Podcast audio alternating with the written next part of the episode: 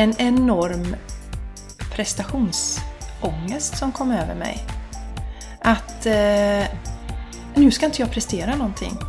Jag ska vara hemma tre dagar med Charlie. Måndag, tisdag, onsdag ska jag vara hemma. Och jag myntade faktiskt ett eget begrepp som jag kallade prestationsmissbrukare. Ja. För jag insåg att eh, jag är prestationsberoende. Jag är beroende av att få in de här prestationskickarna.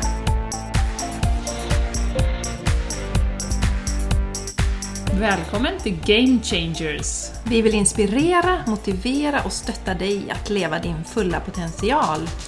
Hur kan vi tillsammans skapa ett liv som är hållbart för kroppen, själen och planeten? Vi bjuder på egna reflektioner och samtal med inspirerande personer varvat med konkreta övningar. Vi djupdyker i allt från hållbarhet och entreprenörskap till spiritualitet och hälsa. Ett bra liv börjar med oss själva. Hej på er, Jessica här. Och innan vi drar igång dagens avsnitt så ska jag berätta om vem som vann i våran tävling som vi utlyste i avsnitt nummer 6. Eh, det är det avsnittet där Jenny pratar med eh, Johanna Hector. Och eh, vi har en vinnare i tävlingen och det är Therese Horn af Rantzien. Jag ber om ursäkt Therese om jag uttalar ditt namn helt fel.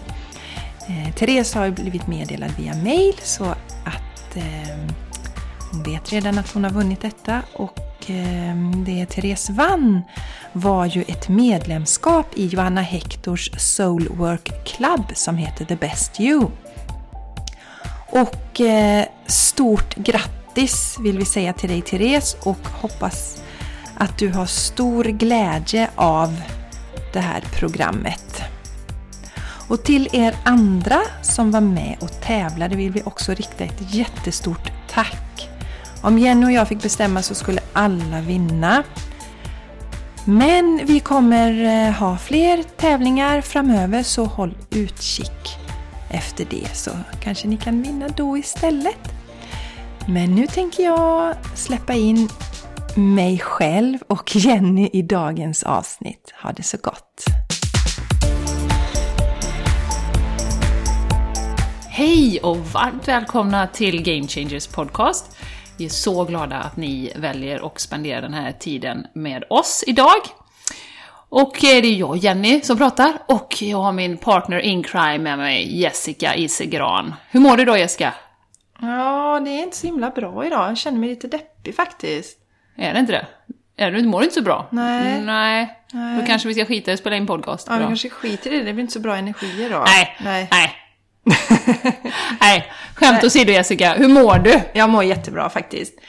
Jag sitter här och njuter efter den helgen som vi hade när vi hade vårt retreat. Och nu när ni lyssnar på detta så är det ju två veckor sedan vi hade retreaten. Men vi sitter och spelar in nu. Det är dag- fredag idag och helgen som var så hade vi ett retreat i Ubbhult utanför Göteborg. Och eh, det var helt fantastiskt.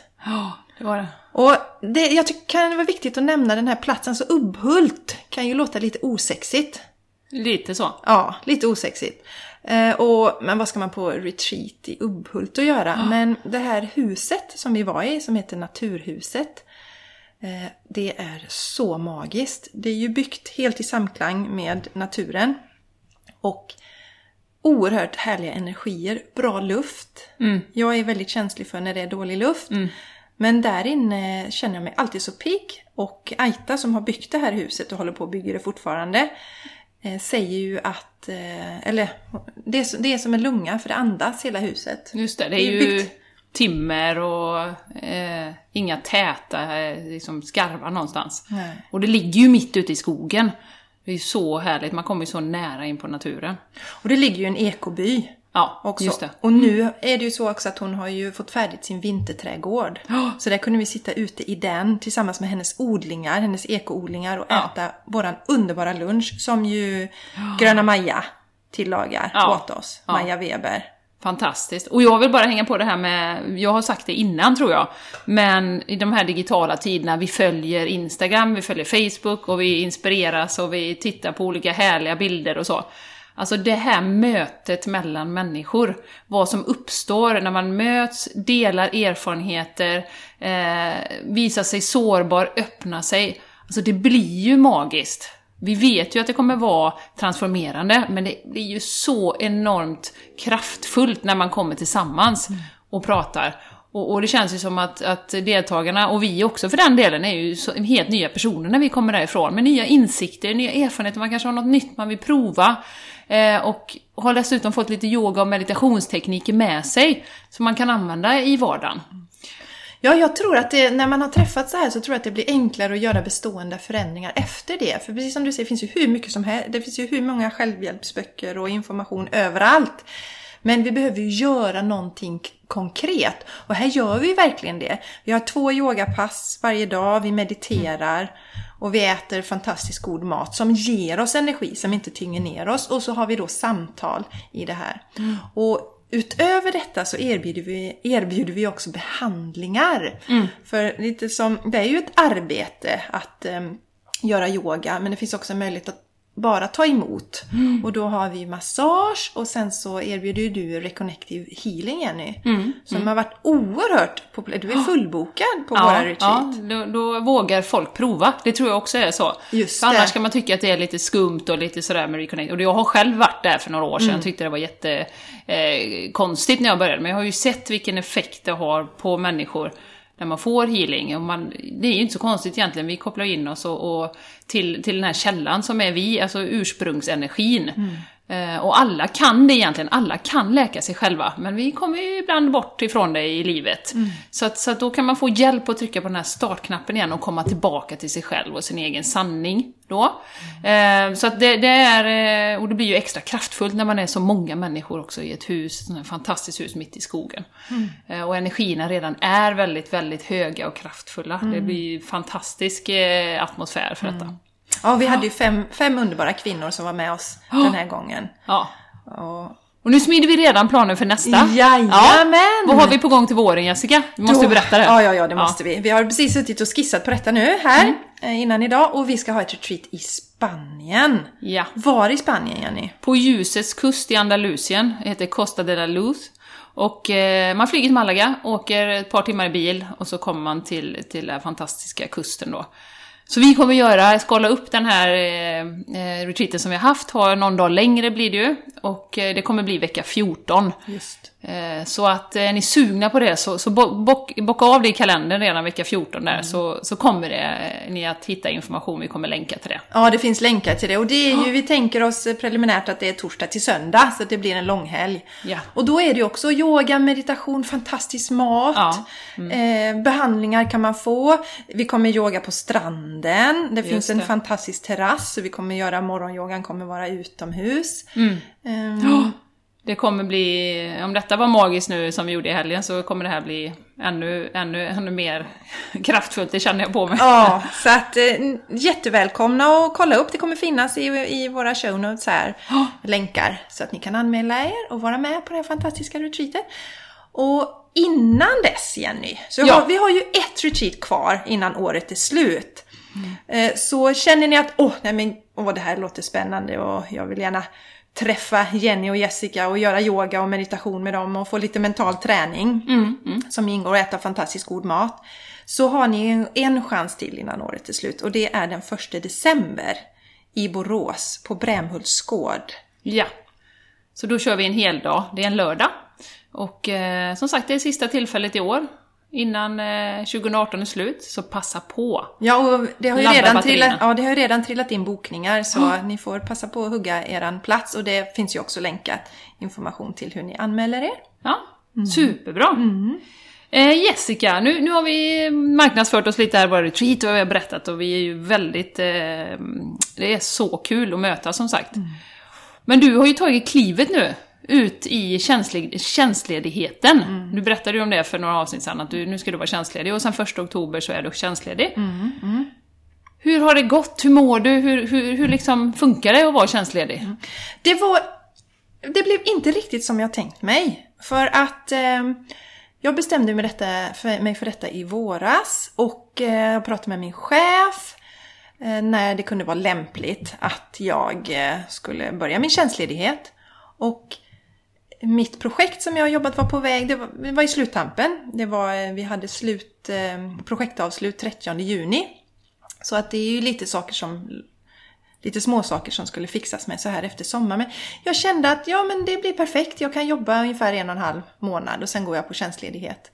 Och om ni har lyssnat tidigare så eh, är det ju faktiskt så att jag trivs väldigt bra på mitt jobb. Jag är som sagt projektledare, en jättebra chef, bra kollegor och jag älskar att driva projekt och väldigt målfokuserad. Så att eh, det passar mig som hand i handske. Men när jag väl hade tagit det här beslutet så kände jag att jag kände ett sånt starkt motstånd till att gå till jobbet den här en och en halv månaden. Och eh, mm. eh, jag var till och med sjuk i tre veckor. Jag kunde jobba hemifrån då, så att jag var inte helt utslagen. Men jag är aldrig sjuk i princip. Men det var som hela kroppen sa till jag ska inte vara där just nu.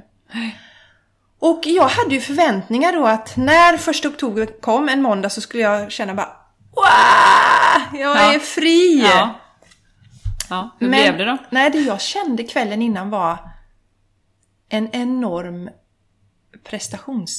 prestationsångest som kom över mig. Att eh, nu ska inte jag prestera någonting. Jag ska vara hemma tre dagar med Charlie. Måndag, tisdag, onsdag ska jag vara hemma. Och jag myntade faktiskt ett eget begrepp som jag kallade prestationsmissbrukare. Ja. För jag insåg att eh, jag är prestationsberoende. Jag är beroende av att få in de här prestationskickarna. Och jag hade bestämt mig att jag skulle ha en vecka som jag inte gjorde någonting. Ja, det har du gjort också under den här det perioden? Var, det var ja. den första veckan. Ja, det var det den första veckan? Ja, det var ah, första veckan. Okay. Och då blev det så oerhört tydligt att jag använde de här prestationskickarna i mitt liv egentligen. Och eh, då skulle jag bara vara, inte jobba med mitt nya företag alls, eller mitt egna, för det är inte nytt med mitt eget företag med yogan och de bitarna, utan koppla bort allting. Inga sociala medier? Nej. Inga posts någonstans? Nej, ingenting. Nej. Jag var jag var helt, helt frånkopplad? Ja. Mm. Och jag trodde att det bara skulle kännas urskönt, men det fick mig att verkligen landa i det här hur mycket jag styrs av prestationer. Mm. Vad, vad spännande. Ja, det var jättespännande. Ja. Det var en väldigt Hur intressant... kändes det de första dagarna då? Var du... Det var jättejobbigt. Jag Kunde kände... du inte slappna av? Nej, jag kände nästan som att, nej, jag, jag börjar jobba igen. Bara för att slä... Det var som en... Ja, som en ångest i mig. Att när jag börjar jobba så slipper jag känna de här känslorna av att nu ska inte jag prestera någonting. Och också känns det är ju superintressant tycker jag, men känsla av skuld. Ska jag bara gå här nu och inte göra någonting? Var Luther som satt på axeln? Ja, det mm, var det. Mm, mm, och jag ska ärligt säga att jag var inte medveten om att jag hade så mycket prestationsmissbruk inom mig. Att, Nej. att jag använde det på det sättet. Så det var väldigt intressant. Mm. Hur gick det under veckan sen? Landade du på något sätt? Eller ja, fortsatte det, gjorde det under veckan? Eller jag hur? har ju jobbat mycket med, ehm, som vi har pratat om tidigare, att vara i känslorna. Och här tvingades jag ju verkligen att vara i den här jätteobehagliga känslan.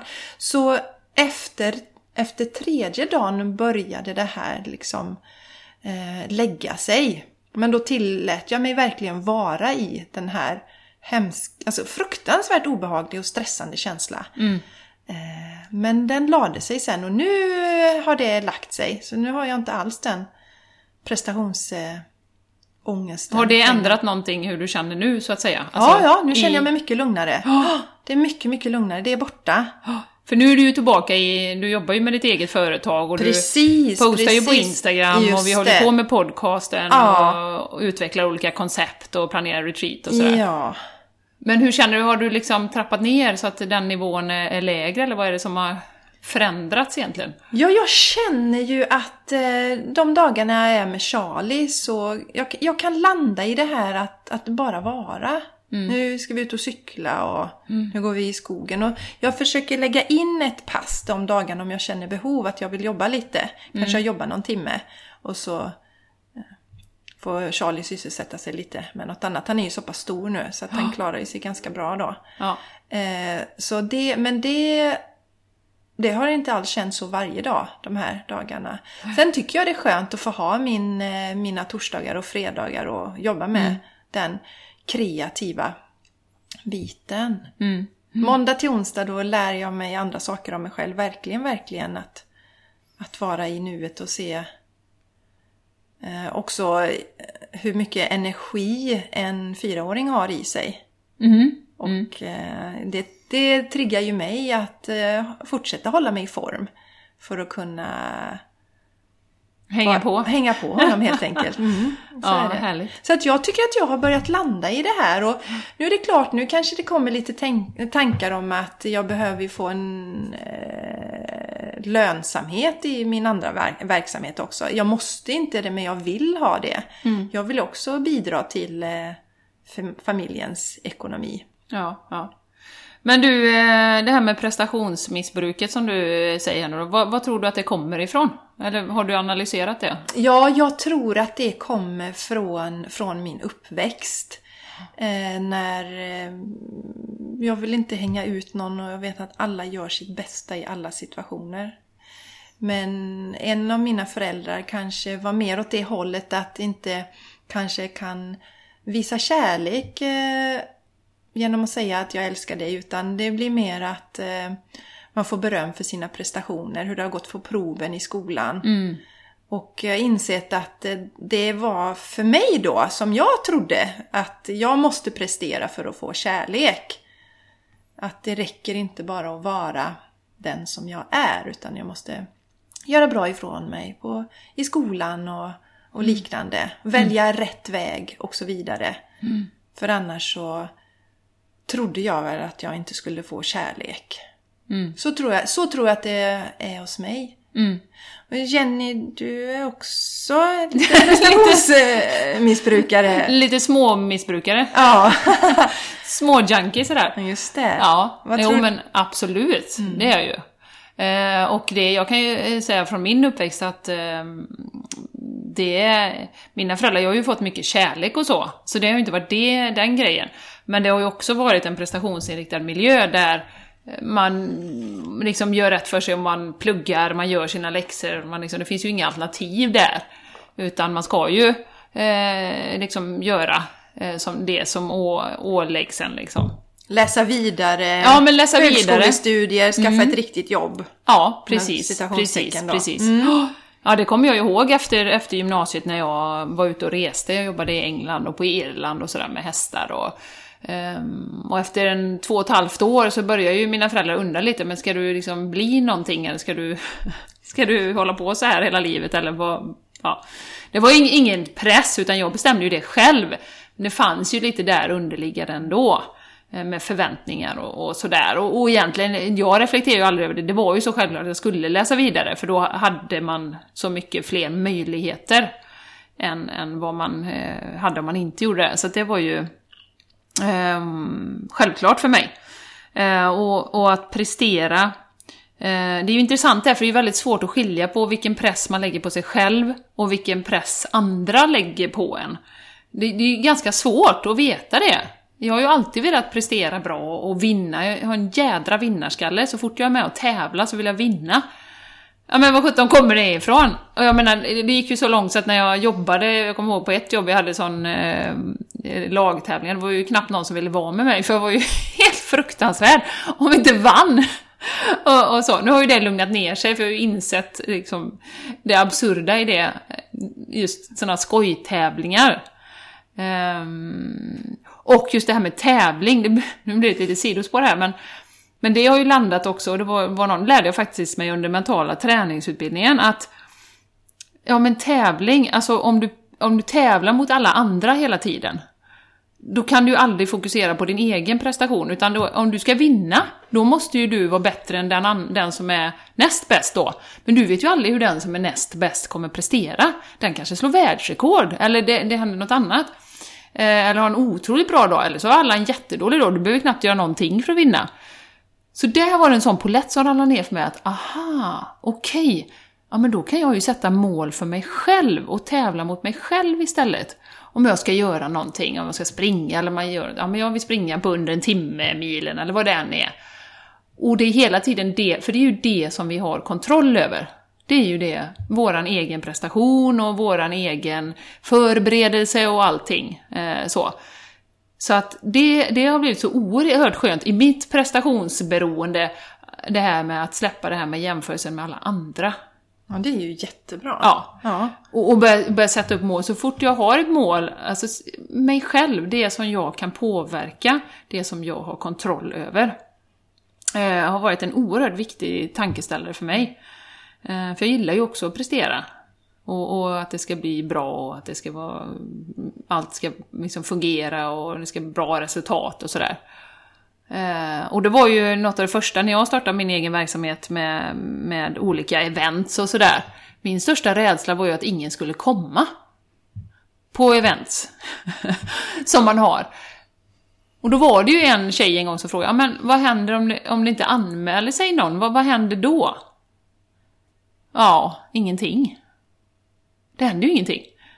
Utan då får man kanske tänka om och, och antingen var det inte rätt timing eller så får man skruva lite på innehållet och så får man göra om en gång till då. Och inte ta det personligt då, utan nej, men jag, jag trodde att det här var, men jag kanske får skruva lite på det så. Så att eh, det, det har ju varit i min prestation, just det här med tävling, att man inte behöver tävla mot alla andra, utan se till sig själv. Vad är jag nöjd med i min personliga utveckling? Det. Mm, det är väldigt intressant. Ja. Jo, men det är också det som du sa, att vi ställer ju oftast ganska höga krav på oss själva, själva också. Mm, mm, Det, när, när, när, eh, oftast när man har, kanske har flyttat hemifrån och man bygger upp sitt eget liv, Mm. finns kanske inte föräldrarna där och ställer krav längre. Utan då har vi tagit över det så bra själva. Och ställer krav som till exempel, vi pratade om det lite tidigare idag Jenny, att eh, en dag då när jag känner att jag har gjort massa saker, eh, varit duktig, så då är jag mer nöjd med mig själv än en dag om jag bara suttit och stirrat ut. Eller suttit och tittat Ja. ut genom fönstret. Ja. Och bara varit. Och där tycker jag är jätteviktigt att vi börjar få en, eller att vi har en balans i det. Mm. Att det är helt okej att eh, vi, är inte, vi är inte mindre värda för att vi inte presterar någonting. Men där har ju samhället en otroligt stor påverkan också. Om vi ska prata strukturer och vad det är som belönas i samhället. Eh, Och vi ställer ju redan frågan när, de, barnen är 5-6 år. Ah, vad ska du bli när du blir stor? Vad ska du jobba med?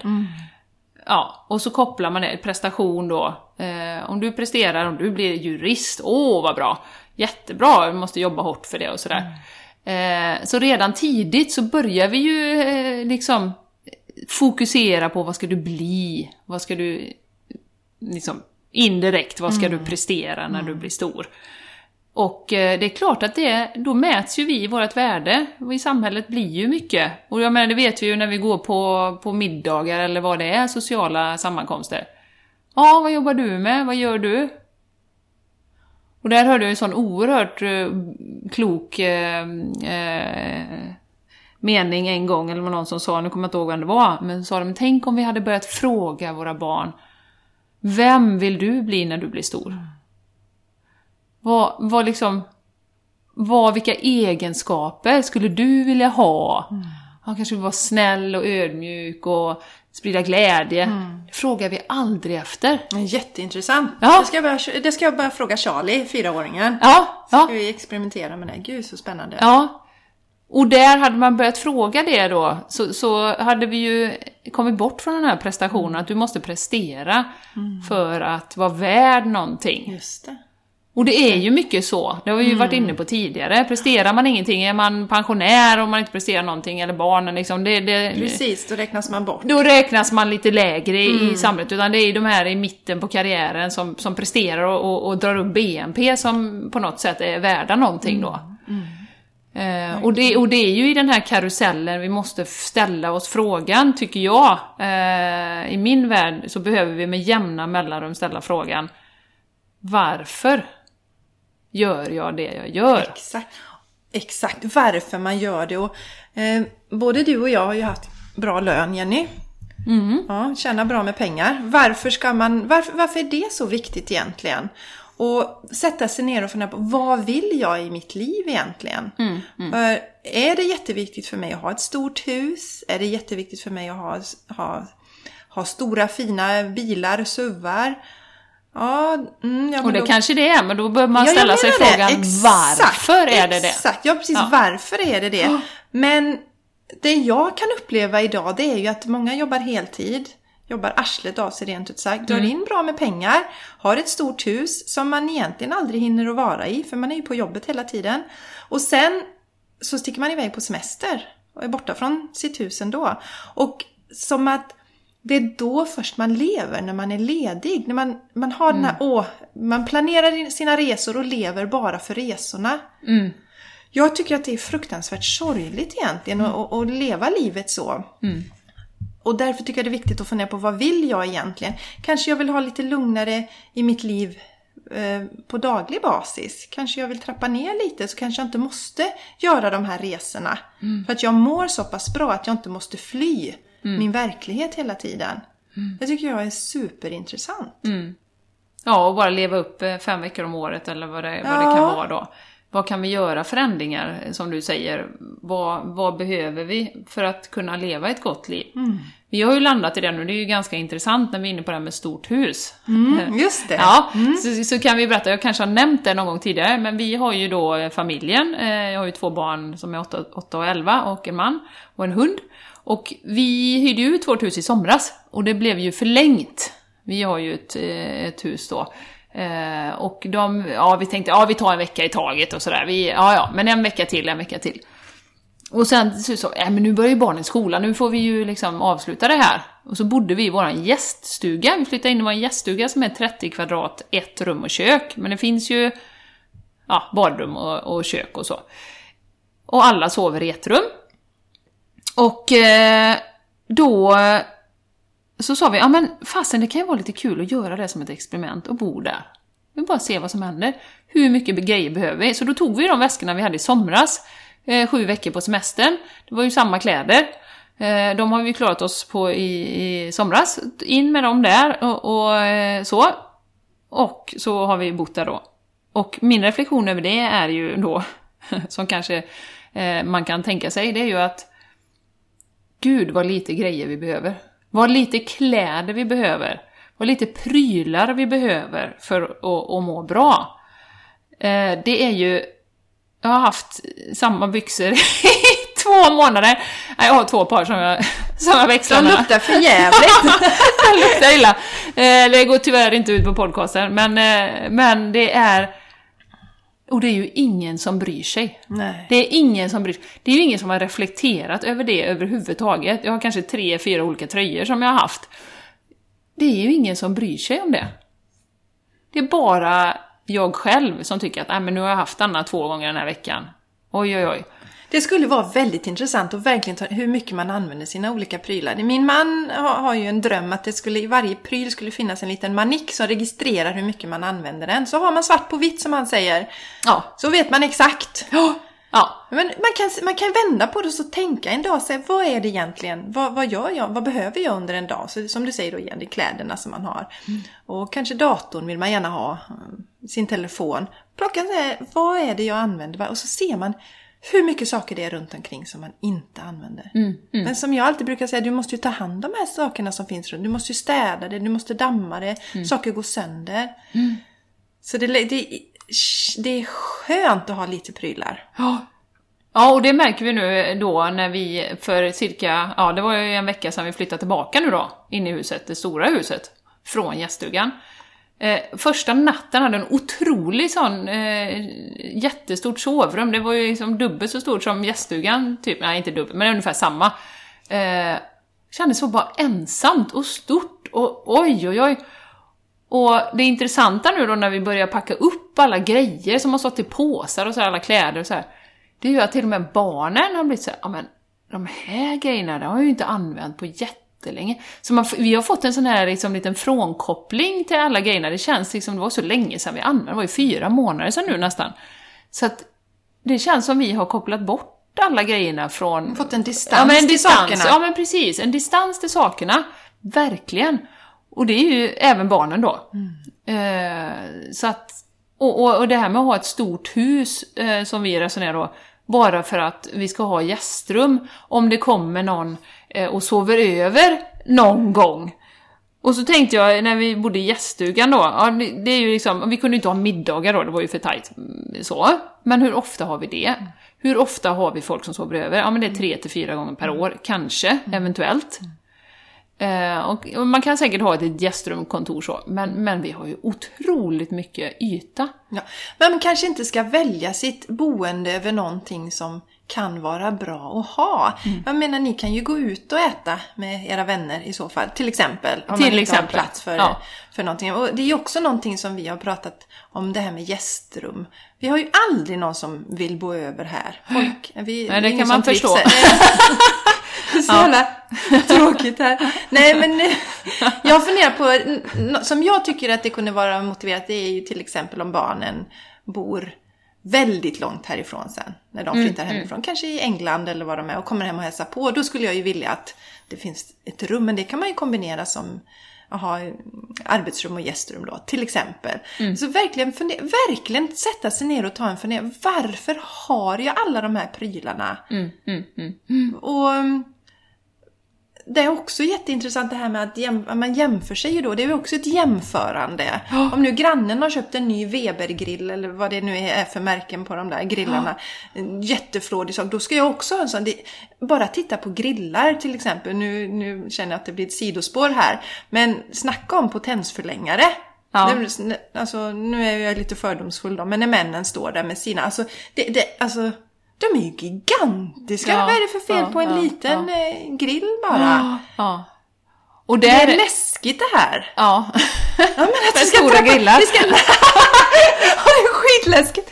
Nej men att vi ska bräcka varandra i prylar. ja. Ja. Det är lite skrattretande. Ja, ja, och det är ju det som är så skönt nu med, om man tänker på hållbarhetsfrågan då, att vi Mm. alla sitter med varsin eh, grej. Och även de stora husen är ju Mm. en hållbarhetsfråga. Det tar ju mycket mer energi än att liksom skala ner lite grann. Mm. Eh, och det är ju det som är så fantastiskt nu när man börjar se att delningsekonomin växer. Att vi behöver inte ha ett ex av varje. Nej. Och jag tror jag såg någon sån undersökning att en borrmaskin till exempel, den använder vi i 18 minuter under en livstid. Så om du har en borrmaskin som ligger... Alltså det är helt sjukt lite. Ja men det är galet. Och då går du och köper något för eh, något tusenlapp eller ett par tusen och så lägger du det i något skåp.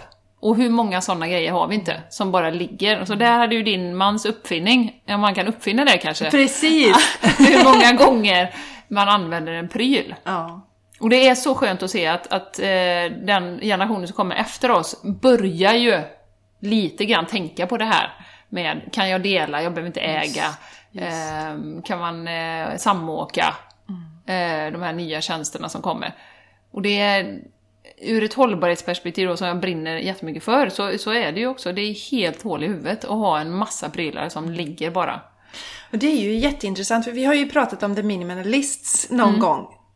Alltså de har miljontals följare på sin blogg och på sin podcast. Ja. Alltså, det, det, alltså så att det finns verkligen en, en längtan efter att skala ner.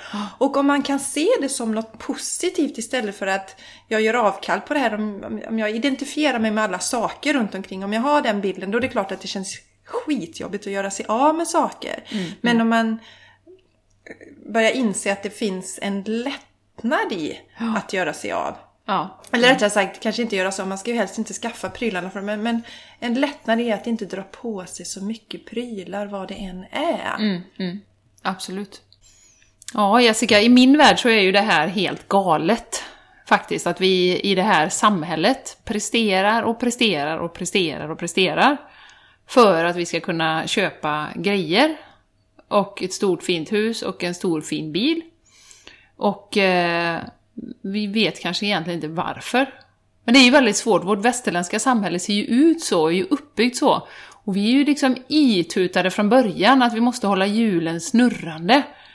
Vi får inte dra ner på vår konsumtion och, och, och köpa färre grejer, för oj oj oj, tänk då går ju hela samhället åt skogen. Det, det har jag faktiskt hört massa gånger när jag jobbar med hållbarhet. Just.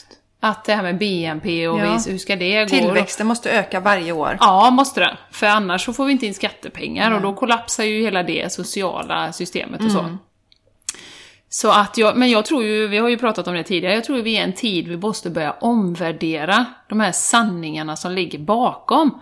Som gör att vi driver oss själva så himla hårt som gör att vi liksom presterar för att få uppskattning eh, hela tiden. Och jag tror det är många som är det, alltså är prestations... Och är man nu det, så att man känner igen sig i den här bilden som vi målar upp. Um, undrar lite vad man ska göra. Vad har du för tankar kring det Jessica? Hur, hur skulle man kunna liksom... Ja, det, det här, oftast när man tittar på sånt där så handlar det ju om rädsla. Och mm. rädsla för en känsla. Och jag, jag tror, utan att vara proffs på det här med missbruk, att eh, det egentligen all typ av missbruk handlar ju om att döva en känsla. Mm. Om det nu är drogmissbruk eller sexmissbruk eller vad det är nu för olika missbruk som finns.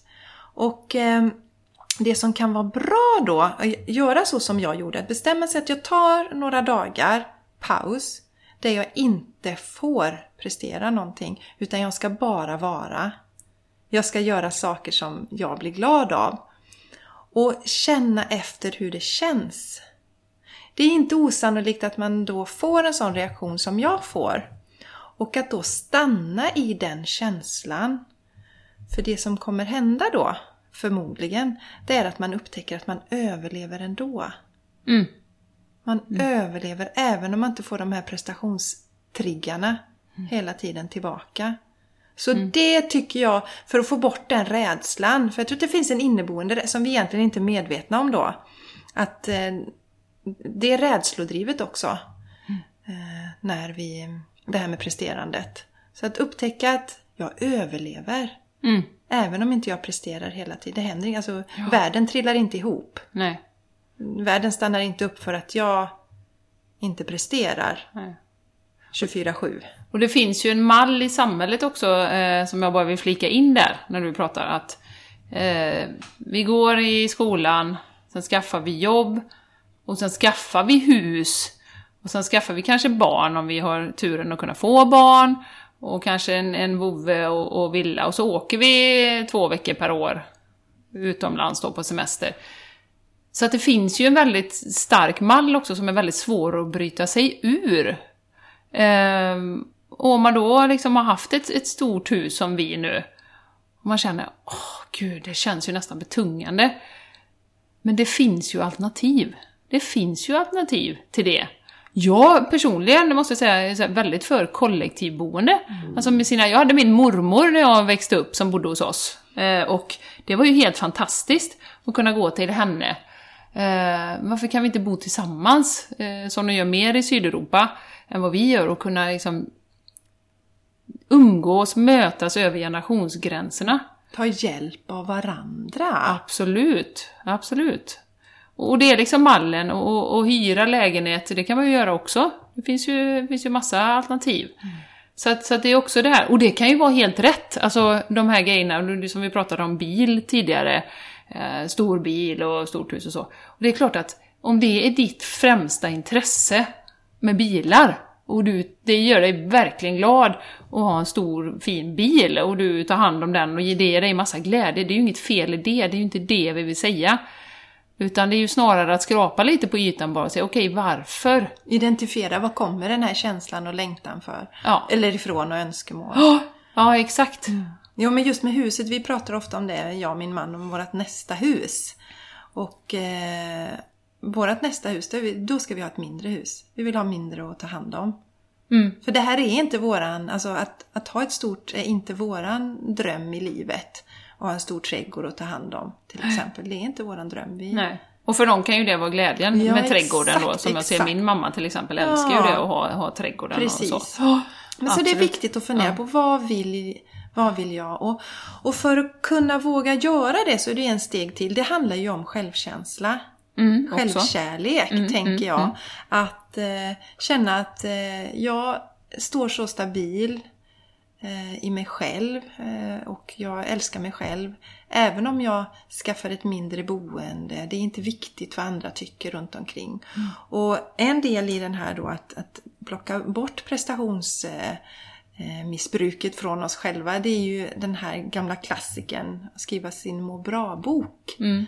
Från Mia Törnblom. Mm, ja. Som Mia har tagit fram, som jag tycker är jättebra. Mm. Och Eh, om man nu inte vill köpa nya prylar så finns det ju faktiskt på, i alla fall i Härryda, så kan man låna den som en e-bok. Till exempel om man nu inte vill köpa, om man vill läsa lite om Mias, jag tror den heter Självkänsla nu, hennes första bok. Ja. Där hon berättar om den här må bra-boken.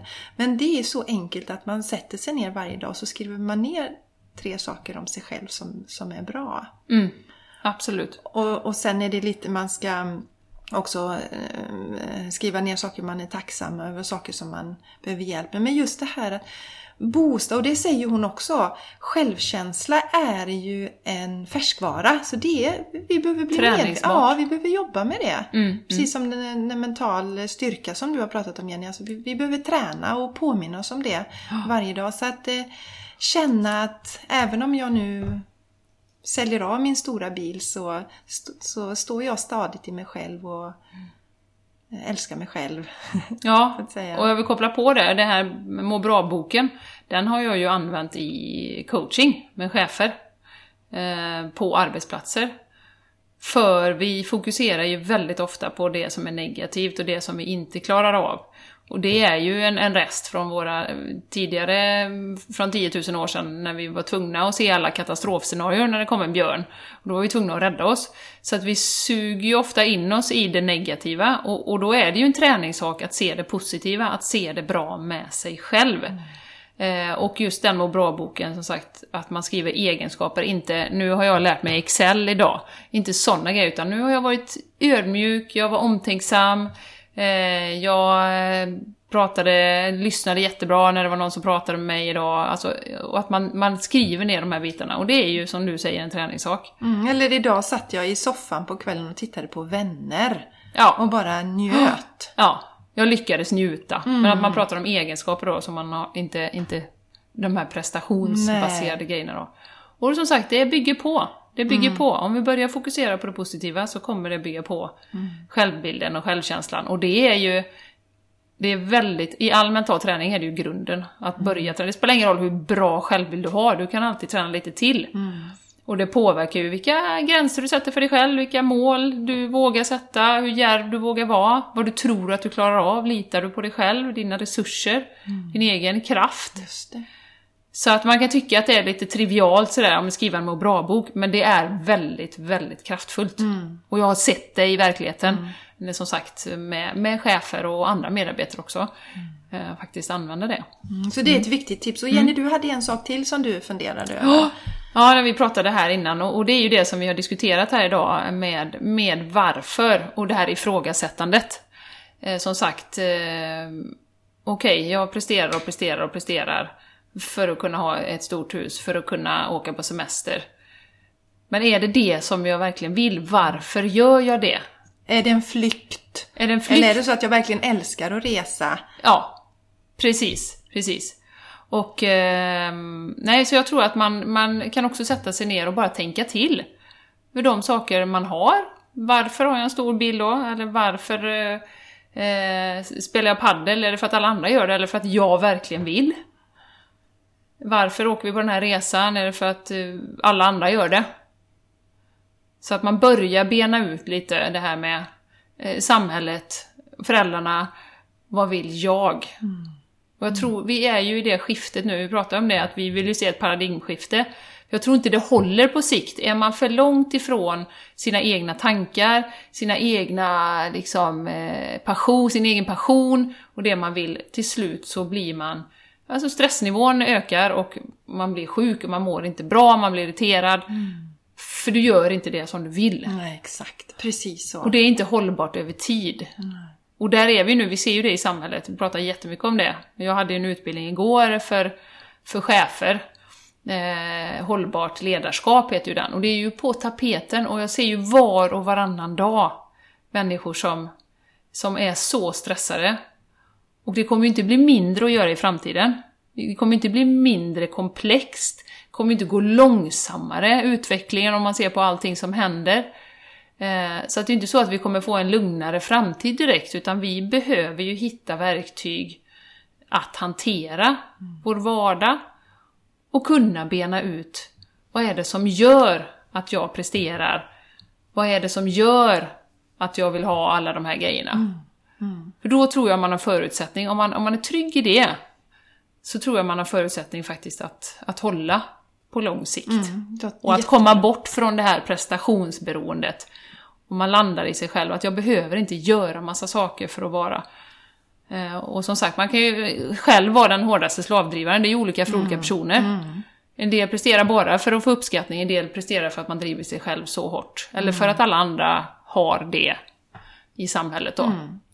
Så det finns ju olika, och det är oerhört intressant att, att dyka ner i de här eh, olika frågeställningarna. Och som sagt, jag tror att på sikt så, så är det nödvändigt för att man ska få ett, ett, ett bra liv. Precis, så tre tips där som vi har. Egentligen ta en paus och känn efter vad händer när vi inte presterar någonting. Upptäcka att vi överlever. Och vi har må bra-boken, skriva den. Och att skriva ner, verkligen sätta sig ner och fundera på varför jag jagar de olika sakerna jag jagar. Ja, jättebra. Ja, jag tror det kan vara till stor hjälp om man är prestationsinriktad. Vilket Ja, men många precis. är. Vilket, Vilket många är. Och en del kanske inte är det, men, men Nej. tvingas in i den mallen Ja, för att visst. samhället är sån. Och du får ingen uppskattning om du inte presterar och Nej. gör en massa, massa saker. Nej, det är ju Nej. det som premi- premieras. Det är ju den personlighetstypen. Ja. Ska ha många bollar i luften och stresstålig och, och så vidare. Ja. Mm. Jag som gör massa intervjuer, det är ju det första man frågar, eller på att säga. Och det är så, så klichéartat, men det är ju det är ju verkligen den underliggande förväntningen som finns. Ja. Att man ska kunna ha en massa saker igång samtidigt. Eh, Så att det är ju, vi spär ju på det här hela tiden, både på arbetsplatserna och eh, säkert redan i skolan och, och så. När man får till och med betygsätts då för vad man presterar. Eh, och det är ju ingen som betygsätter dina egenskaper i Nej. skolan. Eh, Hur snäll du är. Nej, nej, faktiskt. Jag, jag, min ena dotter går på en skola och där har de priser, vilket man ju också kan ifrågasätta utifrån prestation. Men de har lagt in faktiskt med bästa kompis och eh, bästa klassen och, Mm. Och att Man de, man tar hand om varandra. ja, Ja, att det faktiskt de börjar lite där. Mjuka sidorna. Ja, ja absolut. Så att det, det är ju lite skönt att se, samtidigt som jag är lite emot att och, och pres, liksom ge priser till barn. För att man får ju lätt liksom sin stämpel där, Ja. redan från början. Ja, Jenny, är vi färdiga för idag? Ja, men jag tycker det. Ja. Nu, nu ska vi inte prestera mer Jessica Nej, idag. nu presterar vi inte mer idag. Nu lägger, nu lägger vi ner och så gör vi ingenting. Ja, nu lägger vi oss ute och slappar. Ja, ja men vi av, avrundar där och Mm. eh, vi är så tacksamma att du har lyssnat, just du har varit med oss. Jättetack och eh, vi ser ju att det kommer in lite recensioner till våran eh, på iTunes där om podcast. Det uppskattar vi jättemycket. Och prenumerera gärna. Ja, prenumerera också Gör så det. ni inte missar några intressanta episoder. Toppen! Mm, ha det så fint och ha en trevlig helg. Tusen tack, hej då! Hej då!